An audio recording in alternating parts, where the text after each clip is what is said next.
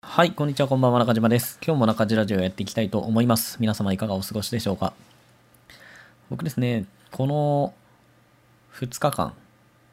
まあ今日の前だから、2日間ね、今日入れずに2日間、YouTube の撮影を、まあ他の仕事の都合でやってなかったので、なんと今日3本撮りしてきました。うーん、3本撮るとね、しんどいですね。まあ、結構ね、その台本とかテーマによって全然違うんですけど、長さとかしんどさって。うん、でもやっぱり、3本やると結構しんどい。まあ大変でした。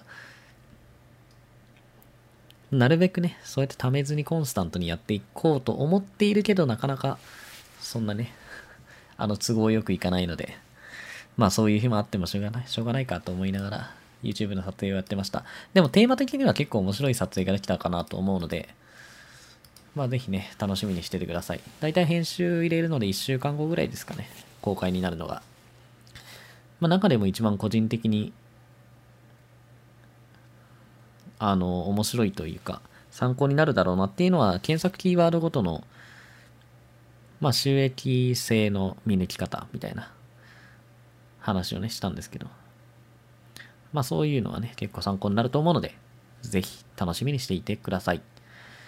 で、今日のテーマなんですけど、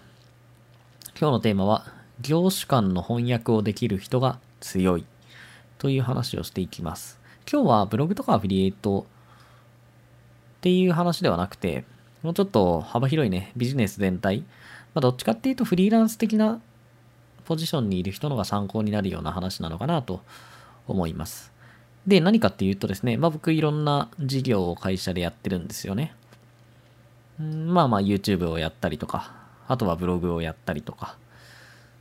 で、まあ別の会社ですけど ABC スペースね、コワーキングスペースっていうのをやっていたりします。で、まあ一部ね、制作の事業っていうのもやってるんですよ。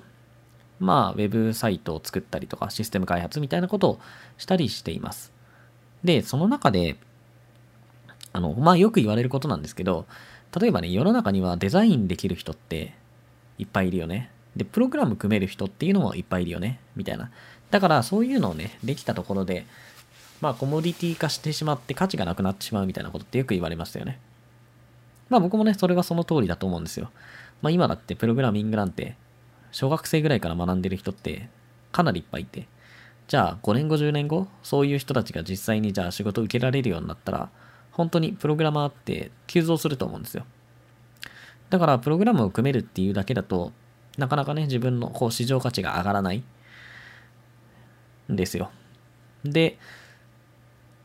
まあそれはデザインとか、まあライティングとか全部同じなんですよね。全部、どんどんどんどんこういろんな人がやってるんで、できる人たちっていうのはたくさんいますと。じゃあその中でどうやって市場価値を高めていくかっていうのは、これもよく言われる話なんですけど、掛け算をしましょうと。要するに、ライティングもできて、デザインもできるとか、まあイラスト描けるとかね。あとはデザインもできて、プログラミングもできるとか。まあそういうね、複数の能力を掛け合わせることで、まあ一つの能力だけだと、まあよくいる市場価値が上がらないけど、複数掛け合わせることで、こう希少価値が高まって、市場価値が上がると。いうのもよく言われていますと。で、これ本当その通りだなと思うんですよ。その通りだと思うし、あの、それはこれからもやった方がいいと思います。一つだけをやるのではなくて、全然違うことを掛け合わせるっていうことですね。まあ僕は結構ね、15年間やってて、あのーサラリーマンとしてね、ASP とか広告代理店で働いていたこともあるので、僕結構かなり掛け算多い方だなと思うんですよ。まあ文章も書けたりするし、まあデザイン的なところも、まあウェブサイト制作ね、もう一人でできるし、で、プログラミングもまあ一人でできますと。で、ウェブマーケティングとか、まあ広告周りっていうのもね、まあ仕事だったんで、そういうのもやりますと。で、かなり幅広くできる方かなと思うんですけど、あの別に自慢したいわけじゃなくてね、僕のできることを。自分自身が、まあ今サイトの制作とか、例えばシステム開発とかっていうのを受けていて、あ、これすごいいいなと思うところがあるんですよ。何かっていうとですね、いろんなことができると、いろんな知識とか経験あるわけですよ。まあ当たり前ですよね。いろんなスキル身についてるってことは、まあそこについて、いろいろ学んだこととかやってきたことがあるので、いろんな知識、経験がありますと。そうすると、翻訳ができるんですよ。異なる業種間の翻訳ができるようになる。これがめちゃくちゃ強い。何かっていうとですね、一番わかりやすいのはシステム開発なんですよ。じゃあ、システム開発をやりますとなった時に、まあね、その、例えばシステム開発って言ってもシステム開発だけで済むわけじゃないんですね。例えば Web サービスを作りたいってなった時に、いろんな人たちがいるわけですよ。Web サービス作るってなったら、まあ当然ね、そのサイトを作る人がいりますと。で、そうすると Web サイトを制作する人がいます。まあそういう人って何するか、デザインとか、まああと HTML とか CSS を使って Web サイトを構築しますと。で、Web サービスになると、それだけじゃなくて、中でね、システムみたいなのがいるので、じゃあそういうのを作る人たちがいりますと。まあシステムエンジニアとか、プログラマーって言われる人ですね。まあそれはそのデザイナーさんとかとはまた別にいりますと。で、他にも、ライティングとか、ね、文章を書く人っていうのも、まあ必要になりますと。こうやって結構いろんな人が関わってくるんですね。一つのプロジェクトに対して。で、まあ真ん中にね、じゃあ大体まあ、誰かが責任者みたいなのをやるわけですよ。まあ、そういうのをだ、あの、まあ、ディレクターって言ったりね、プロジェクトマネージャー、まあ、PM とかって言ったりするんですけど、じゃあ、その PM とか、真ん中に立つ人ね、まあ、ディレクターとか PM の人が、あの、なんだろうな、すごい偏った知識しかない人。例えば、それこそ、プログラム全くわかりません。みたいな。まあ、そういう人多いんですよ。あの、ディレクターやってるけど、プログラム全くわかりません、みたいな。ってなると、あのね、トラブルめちゃくちゃ増えるんですよ。なんでかっていうとね、そのじゃあ、プロジェクトのチームが、まあ、ディレクターとデザイナーと、じゃあ、プログラマーの3人でやりましょうと。まあ、ディレクターが、じゃあ、ライティングとかね、そういうのを兼任するとして、まあ、その3人でやりましょうってなった時に、じゃあ、ウェブサービスを作るってことを考えたら、まあ一番ね、根幹にあるのはやっぱりどういうウェブサービス作るみたいな、やっぱりそのシステム面のところがウェブサービスの根幹になるので、そこをどうするっていうのを考えるんですけど、あの当然ね、こういう風なものを作りたいとかっていうのは言えるわけですよ。あの、まあ、例えばね、うちがやってるウェブサービスだったら、子育て相談 .com みたいなものだったら、じゃあ、弁護士 .com と同じようなものを作りたいと。まあ、ユーザーが投稿できて、そこに対して専門家がまあ、回答できるような、そういうサービスをやりたいと。まあ、こういうのは伝えることができるんですね。まあ、当然これ伝えないと、全く何のイメージもわかないんで、あの、進まないんですけど、制作開発案件が。でも、じゃあこれでシステム組めるかって言ったら、当然こんなんじゃシステム組めないわけですよ。もっと具体的なものがないと、システムって組めないんですよ。まあ、一個一個ね、プログラミング、あの、結局、その命令みたいなのを書いていくんですけど、もっと細かく決まっていないとプログあの、プログラミングっていうのができませんと。じゃあ、例えば、えっ、ー、と、質問を投稿する。質問を投稿するっていうのは、誰がどこからどんな風に投稿する。で、投稿したら、そのデータがどこに行って、どうやって表示されるのか。まあ、こういうのを全部、あの、そのプログラミング言語と呼ばれるもので書いていくのがプログラマーの仕事なんですけど、あの、ディレクターがね、例えば、プログラミング全くわかりませんってなると、まあ、プログラマーに全部丸投げになるんですよ。全部丸投げ。だってわからないから。で、これ、めちゃくちゃあるんですよ。実際の開発現場でもめちゃくちゃあります。っていうか、ほとんどの場合多分そんな感じなんですけど、じゃあこれどうなるかっていうと、さっきも言ったみたいにトラブル増えるんですよ。なんでかっていうと、じゃあ弁護士 .com みたいなのを作りたいですって言って、ディレクターが出しましたと。で、細かいことは全部もうプログラマーさんにお任せします。よくわからないからお任せします。で、投げるでしょそうすると、じゃあプログラマーさんが、あ、わかりましたって。じゃあ弁護士 .com のサイトを見てね、あ、なるほど、こういう風になってるのかと。まあ、裏側のね、仕組みとかはわかんないですけど、表側を見て、後で、まあ自分でどうすればいいか考えてプログラムを書いてくれると。ってなった時に、もう本当あるあるなんですけど、思ってたのと違うものが出来上がっちゃうことって本当にあるんですよ。例えば弁護士 .com をね、そのプログラマーさんとディレクターが見て、同じものを見てるんですけど、同じように映ってないわけですよ。要はディレクターさんにしてみたら、ここがすごい重要な要素だから、ここをすごい再現してほしいけど、プログラマーさんにしてみたらそこって別にそんなに大した要素に見えないから、そこはま手を抜いてしまうみたいな。まあそんなのが結局、まあ随所に現れるわけですよ。で、そうすると最終的に出来上がってきたものが全然思ってるものと違うようなものが出来上がってきてしまう。で、これ今、プログラマーさんとのやりとりで、まあね、例を紹介したんですけど、こんなの他のところでも当然あるわけですよ。まあデザイナーさんとかね。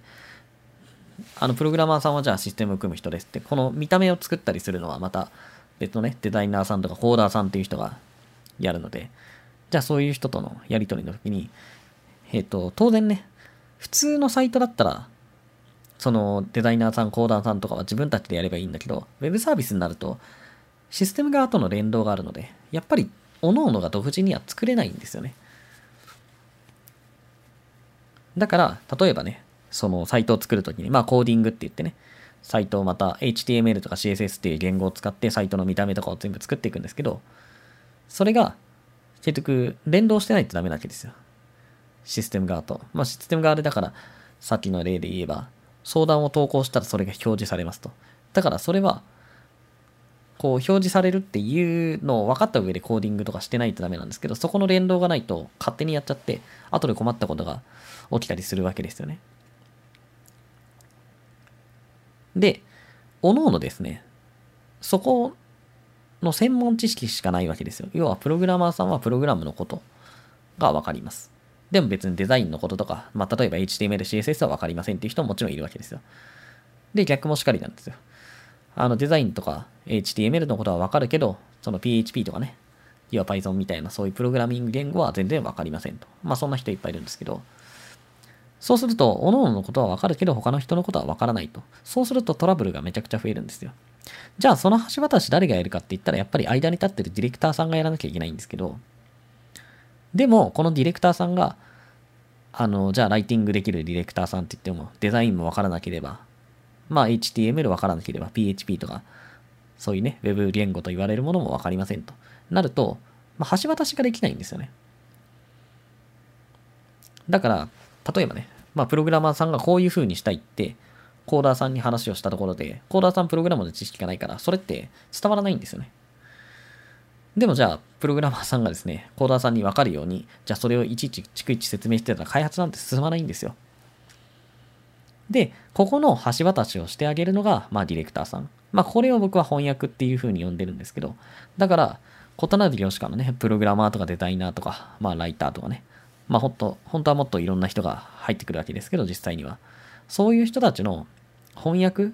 それぞれに言ってることの翻訳をして、相手に伝えてあげることができる人っていうのは今後めちゃくちゃ強いと思っています。まあそういう能力って本当大変なんですよ。まあそれこそプログラマーになろうと思ったらプログラマーの、プログラミングの勉強だけしていればいいんですけど、そういうね、今言ったみたいな翻訳できるみたいなことを考えると、プログラムの勉強だけではダメなわけですよ。デザインの勉強もしなきゃいけないし、まあ、ライティングの勉強しなきゃいけないし、あとは Web マーケティングの勉強しないといけない、いけないし、あとは UI とか UX の勉強もしないといけないみたいな。だからそういうね、やることっていうのが、すごい求められる知識とか経験っていうのがすごく幅広くなるので、まあそんなにすぐね、なろうと思ってなれるものじゃないですと。で、僕まあ15年やってて、まあいろんなことできますけど、じゃあすごい経験豊富な方かって言えば全然そんなことはないです。もうだって二十何年やってますとかっていう人も全然いるんでね。もっと大きな開発を何個もやって、みたいな何千万円、何億円の規模のこうプロジェクトに関わってたみたいな人もいっぱいいるんで。だから僕自身の経験とかってまあそんな大したことないんですけど、まあそれでもね、まあおそらく一般的な人よりはいろんなことをやっているので、まあそういう能力っていうのも自分では結構あるんじゃないかなとか思っていたりします。まあ本当にあのね、自分がこうやってまあ開発とかね、制作をしていて、まあ当然ね、一人だけでやることをっていうのはまあ最近は少ないわけですよ。まあその知り合いに声をかけて、まあプログラムを組んでもらったりデザインしてもらったりっていうケースがほとんどなんですけど、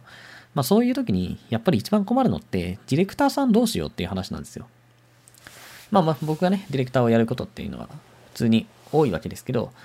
じゃあ開発の案件が増えてきた時にディレクターさんを自分でね、ディレクター全部やるかって言ったら無理なわけですよ。全部のプロジェクトに僕が参加して、打ち合わせ参加して、で、どうするっていうのを考えて、開発とか制作をやっていく。まあ無理ですよね。まあすぐ限界が来ますよね。じゃあ僕の代わりを誰か入れようと思うとめちゃくちゃ難しいんですよ。ディレクターさん。だからプログラマーさんをアサインするとか、デザイナーさんをアサインするって、まあ、割と簡単にできるわけですよ。まあそれこそね、Twitter とかメルマガやってるんで、そこで誰かやってくれる人いませんかって言ったら絶対応募来るんですよ。まあそのクオリティとかレベルはね、またさておき、応募は来ますと。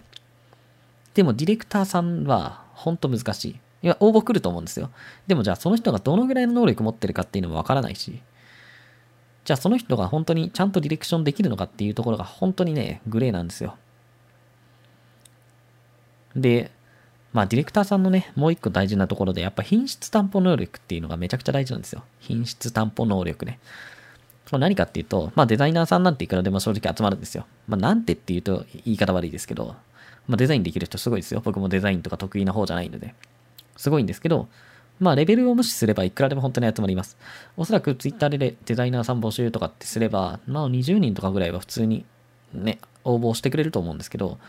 まあ、玉石混合なわけですよ。クオリティっていうのは本当に人によって運命の差がありますと。で、まあ、言い方悪いんですけど、やっぱり、ならね、そんなに経験もなくて、技術もない人っていうのが多いので、まあ、なかなかね、その求められる品質っていうのをクリアできませんと。まあこれよくある話なんですよね。あの人はいるけど、結局品質をちゃんとクリアできないと。で、そうするとですね、結局納品できないんですよ。で、これ僕がやってる分には全然いいんですよ。例えばね、デザイナーさんにじゃあ、なんかウェブサイトの制作をどっかから受けてきて、それをデザイナーさんにお願いしますと。で、したときに、じゃあデザイナーさんから上がってきましたと。で、そのデザインを見て、いや、これさすがに納品できないよね。納品できるよねっていうのを僕が判断すればいいんで。でも例えばディレクターさんをね、外に誰か立たせてしまうと、その人がまあ判断することになるんですよ。まあ僕が判断できる範囲は僕が判断すればいいんですけど、まあでもずっとそれこそね、案件増えていくと全部が全部できるわけじゃないので、まあどこかでじゃあそれをお願いすることになりますと。いや、すごい怖いんですよ。だって僕の OK を出すレベルと、このディレクターさんの OK 出すレベルっていうのが、まあどっかではね、これ合わせていかないといけないんですけど、やっぱり揃わないと。まあ最初のうちは特にね、あの、こんなので OK 出しちゃダメでしょ、みたいな。でも向こうにしてみたらそんなの知らんやんっていう話なんですよ。だからディレクターさんが、さんを探すっていうのは本当に難しくて、まあ当然ね、あ、これダメだよねってなったら、まあそれをなんとかしなきゃいけないんですよ。あの納品できるレベルまで。でも例えばじゃあその人にあの頼んでるね、デザイナーさんに、じゃあもっとクオリティ高くしてくださいって言っても難しいケースが多いんですよ。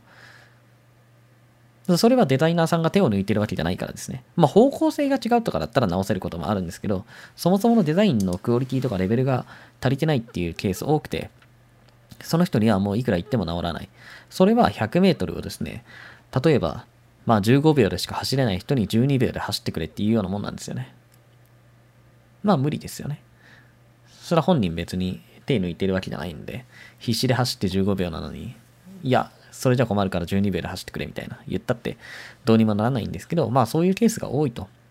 まあそうなると結局それ納品できなくなるんで、他の人に頼んだりしないといけないと。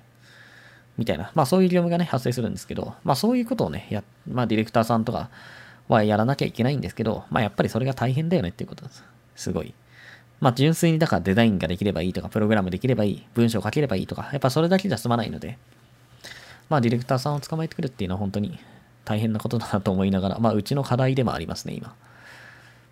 まあなので、まあ信頼できる人にね、やっぱりやってもらうのがいいので、まあそうするとどうしても知り合いとかっていうになってくるんですけど、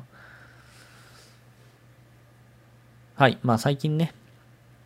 制作と開発の仕事っていうのも、まあちょいちょいやってて、まあちょっと増え出しそう、増えてきてるところではあるので、まあそっちのね、体制を作ろうと思って今いろいろやってるので、まあその辺のね、話をしてみました。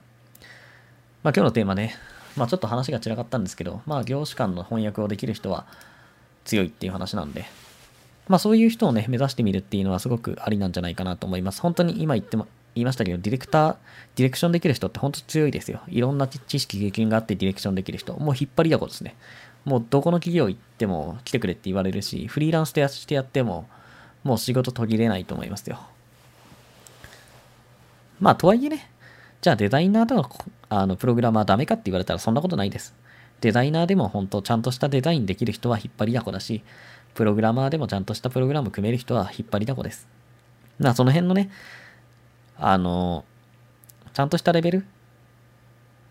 まあ、しっかり仕事ができる人っていうのはこれからも重要なくならないんですけど、まあでもね、市場価値を上げるっていう意味で言えば、やっぱり掛け算をするとか、まあその翻訳ができるようになるとかってするともう本当に一気に2倍とか3倍どころじゃないぐらいに市場価値上がるので、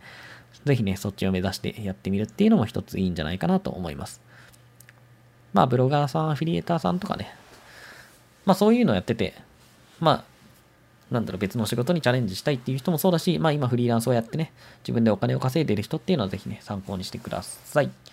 ということで、今日の中地ラジオは以上になります。また明日配信予定なので、ぜひ時間があれば聞いてください。このチャンネルではブログ、アフリエイト、企業、副業、自己啓発などをメインのテーマに扱っています。もし興味があればフォローしていただけるととても嬉しいです。では皆様良い一日をありがとうございました。